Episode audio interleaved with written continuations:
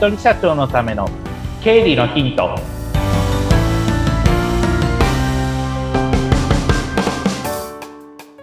皆さんこんにちは。理財実践塾株式会社の池田孝之です。こんにちは。インタビュアーの水野紅子です。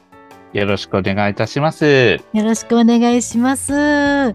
あ今日もいろいろと教えていただきたいと思いますが、はい、今日のテーマは何になりますか？はい前回の話聞いていただいた方、えっと、改正情報というキーワードの中で、私は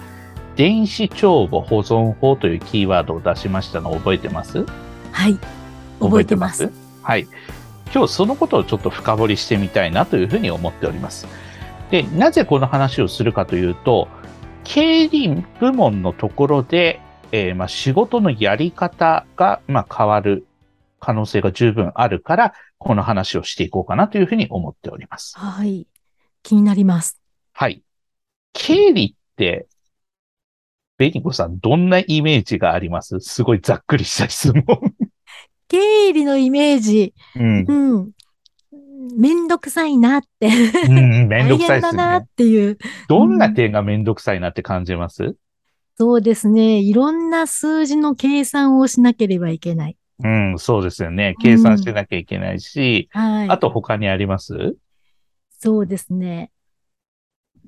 何比だ、どうのこうのっていうのもわかんないですね。振り分けですよね。はい。どこに科目を振り分けたらいいのかっていうのもわからないしって、うんとにかく経理ってやること多いし、めんどくさいしっていうところになってくんですけれども、はい。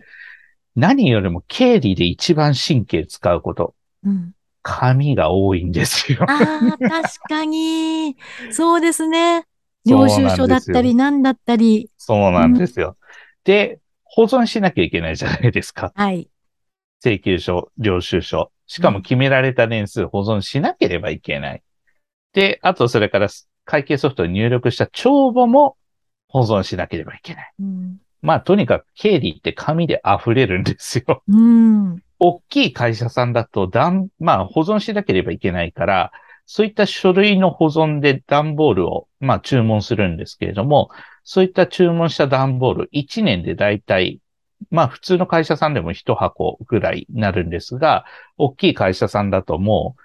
う、3月ぐらいで、もう4箱、5箱ぐらいになっちゃうので、そうすると一番何が問題って、保存するスペースどうしようそうでっていうすよねこ。ととか、うん場合によってはトランクルーム借りなきゃいけないよなとか、うんで、よく言われるのが、池田さんこれ捨てちゃダメなのダメ。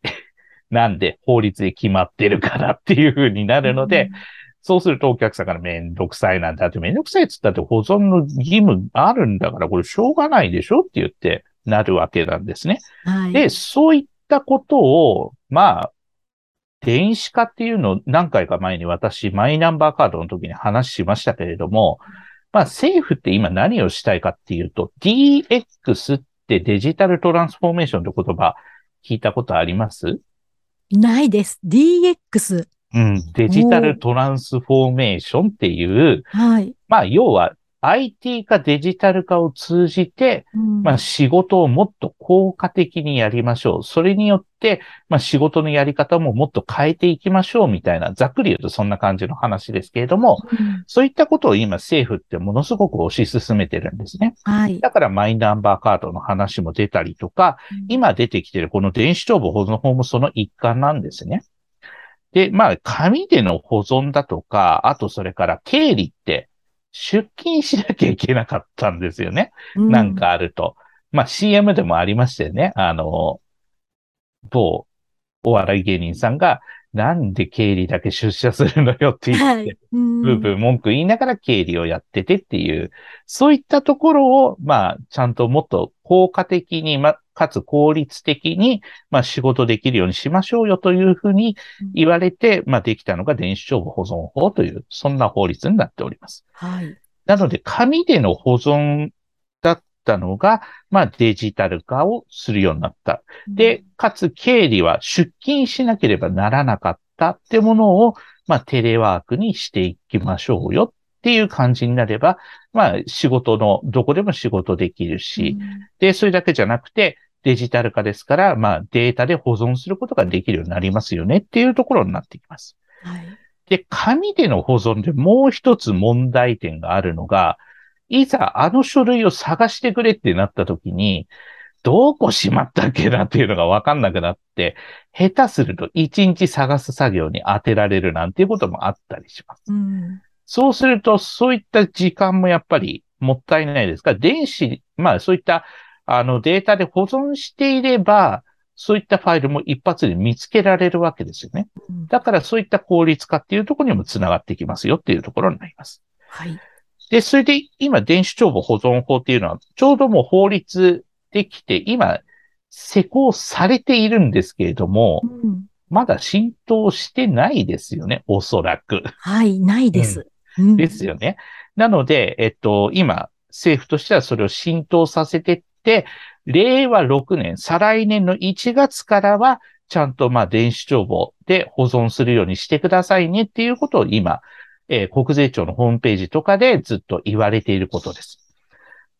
これは令和6年の1月からは絶対に電子帳簿じゃなきゃダメってことですか？電子で保存するようにしてくださいっていうふうになっています。うん、じゃあ、保存の仕方ってどうするのっていうのが、まあこれからちょっといろいろ説明していくんですけれども、はい、例えば、えっと、今は少ないと思うんですけど、あの、紙で振り替え伝票とか切ってたところは、まあ、多分会計ソフト大抵のところ使ってると思うので、会計ソフトのデータをちゃんと、えー、パソコンとか、まあ、データで保存しておくっていうことが、まあ、出てきますよと。まあ、データで保存しておいてねっていうこととか、で、今、ベニコさんおっしゃった紙での保存、まあ、領収書だとか、えー、請求書だとかっていうのを、まあ、画像とかのデータで保存してくださいねっていうことが出てきています。ですから、スキャンしたりして保存するっていう風な感じになります。そして、かつ、最近お客さんの一部のお客さんで結構出てきてるのが、えー、もうネットでやり取りをしているパターン。例えば請求書も最近もうちらほら出てきているのは、お客さんのところの、あの、まあ、帳簿を見てるときに、えー、請求書と一緒に手紙が届くんですね。で、うん、そうすると、えー、弊社は何月何日より、例えば12月1日より、えー、紙での取引は一切やめることにしました。え今後は請求書は、えメールでのやり取りになりますので、えご対応のほどよろしくお願いいたしますって言ったように、そういった、まあ、ネットから PDF を、え請求書、請求書をダウンロードしてくださいねっていうところが増えてきてます。うん、そうすれば、まあ、紙でかさばなくて済みますよねっていうところになってきますね。そう、ねうん、そういったことがもうこれからは求められていきますよと。まあ、なぜならば、まあ、データで保存しておけば基本的には改ざんされることはないよね。かつ、データで保存しておけば必要な時に取り出しやすいですよね。っていうこととか、あとは、かさばらないですよね。何よりもっていう。そういった、まあ、メリットがあるわけです。そうすると今、ベニコさん、え、じゃあどうするのっていう中で言うと、今言った3つですね。電子帳簿。はい、まあ、要は、えー、会計データとかも電子帳簿で保存するだとか、あとそれから紙のデータはもう画像データで保存するだとか、あとそれから電子取引のところも多分増えてきていると思うので、そういったものについては PDF ダウンロードして、えー、ちゃんと、えー、パソコンとかで保存をしておくっていうことがこれから求められていきますよと。で、そうすると、まあデータとかってどうしてもやっぱり、例えば11月30日付の請求書って言ったって、これが本当に11月30日に発行してるかどうかって、分かりゃしないじゃないですか。言葉かなり悪いですけど。だから、ちゃんとそういった改ざん防止の措置を取ってくださいねって言われてるんですね。これは、令和6年の1月1日、1月以降は、ちゃんとこういった措置を取ってくださいね。例えば、タイムスタンプの付与って言って、まあ、要は、これの請求書は、例えば、11月30日発行されて、12月1日に受け取りましたよ、みたいな感じのことを、ちゃんと、まあ、パソコン上で、えー、ペンと、まあ、スタンプを押すみたいなシステムとかも最近出てきてますし、で、まあ、あの、それに付随するとちょっと話脱線しますけど、最近契約書とかでも、紙でやり取りしなくなることが増えたんですよ。私、電子契約書みたいな感じで、印鑑も電子印鑑で、それで、えー、契約書も、えー、そういった電子上、まあ、データ上でやり取りして、それで、え、クラウド上に契約書を保存するみたいな、そんなやり方っていうのがだんだん増えてきております。そういったように、まあ、改ざんし、防ぐことができるっていうふうな感じになりますけど、え、じゃあタイムスタンプとかってどうやればいいのって当然疑問が出てくると思いますので、そういった事務処理の規定については、えー、電子帳簿保存法国税庁っていうふうにキーワード入れていただくと、はい、えー、トップで多分国税庁のホームページに飛ぶことができます。うん、で、その中に、えー、まあ、事務処理の規定のサンプルみたいなのを国税庁の方で、あの出しておりますので、まあ、こんな感じで事務処理をするっていうふうに、えー、してみてくださいみたいな感じで、そういった事務処理規定っていうのが、ワードのファイルで保存されておりますので、そちらもちょっとご覧いただいて、来年の1 1年間、まあ来年といえばもう今年からですよね。今年から来年の末までに、じゃあうちど、この電子帳簿保存法に合わせて、うちはどういうふうに事務処理していこうかっていうことを、まあ自分かもしくは顧問の税理士の先生と一緒に考えていく必要があるよっていうところは、ここから見えてくることかなと思います。うんなんとなく6年って言われると、もうちょっとあるからいいやって思いがちですけど、今から対処していかないと大変ですね。あっという間です。もう1年と思った方がいいですね。あと1年って思って。12月はもうどうせいろいろあって大変でしょうから、忙しいでしょうから、やれるときはもう今のうちにやっちゃいましょうということになります。で、あと2つですけれども、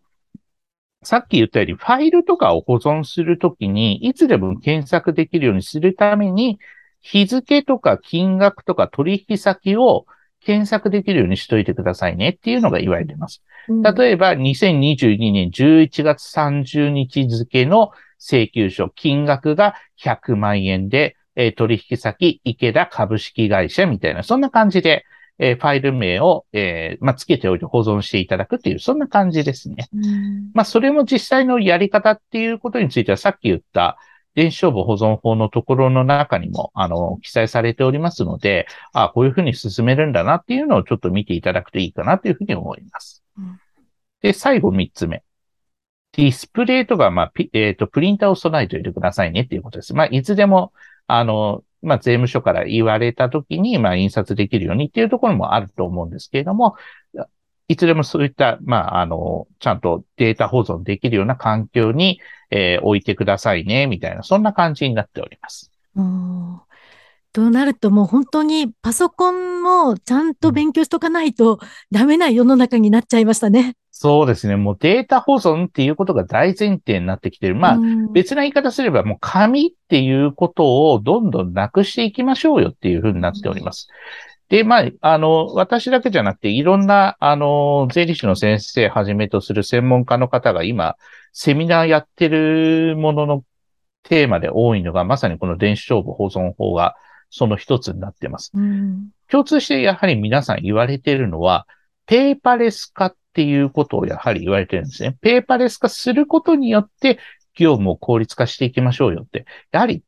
紙があるだけでストレス、ストレスって言っちゃいけないけれども、それだけやっぱり、ああ、なんかどうしようかなっていう、保存さ、保存するところをどうしようかなっていうのがどうしても、やはり頭から離れない状態になっちゃいますので、そういったまあペーパーレス化を進めながら、じゃあどういうふうにうちの経理を効率化していくかっていうところを、まあ今年から来年の今ぐらいにかけて、考えて、まあ、行動していくっていうところが、この電子帳簿保存法がもうスタートするよってなったとしても、すぐにまあ対応できるところになっていくのかなっていうふうに感じております。